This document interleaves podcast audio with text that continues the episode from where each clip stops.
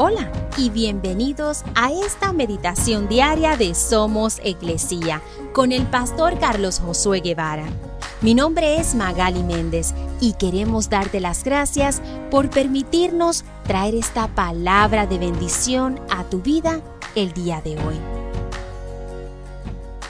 Marcos 12, versículos 29 al 31 dice, Jesús contestó, el mandamiento más importante es, escucha, oh Israel, el Señor nuestro Dios es el único Señor.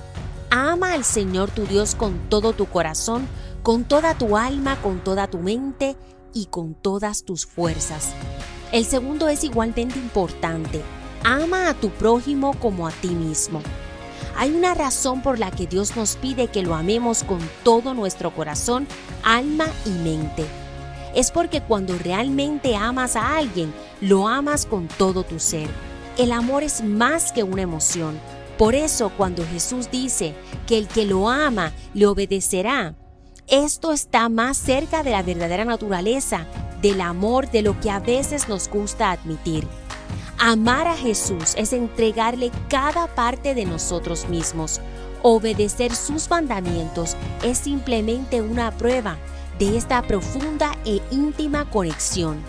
¿Amas a Jesús con todo tu corazón, toda tu alma y toda tu mente? No retengas nada. Esa es la única manera de conocerlo verdaderamente.